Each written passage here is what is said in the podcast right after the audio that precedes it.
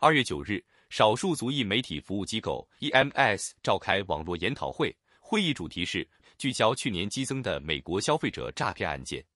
根据联邦贸易委员会 FTC 最新数据显示， 2023年消费者因各类诈骗行为损失总额较2023年激增10亿美元，诈骗损失达到创纪录的100亿美元，相较于2022年增加9亿美元有所上升。诈骗方式呈现多样化，有冒充他人、网购诈骗、投资骗局等多种形式。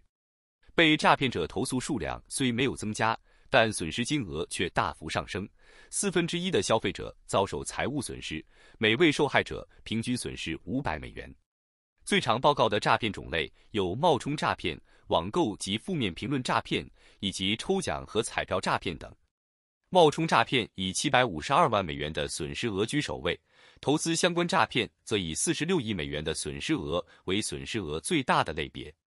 Knowledge is power. And that's where you all have the power to communicate the knowledge. I mean, we see it in some surveys that are taken. We see it in talking to people, talking to industry.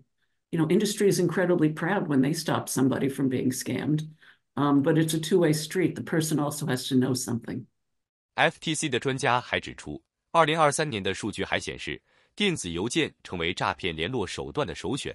这是有史以来的首次。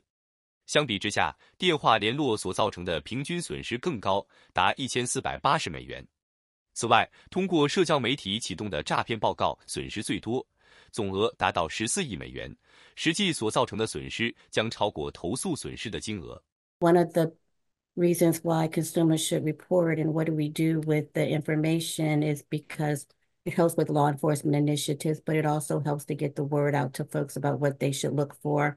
为对抗日益猖獗的诈骗活动，在当天的研讨会上 ，FTC 强调了消费者报告的重要性，并提供了一系列资源和建议，以帮助公众识别和避免诈骗，包括如何识别冒充诈骗和安全的支付方式。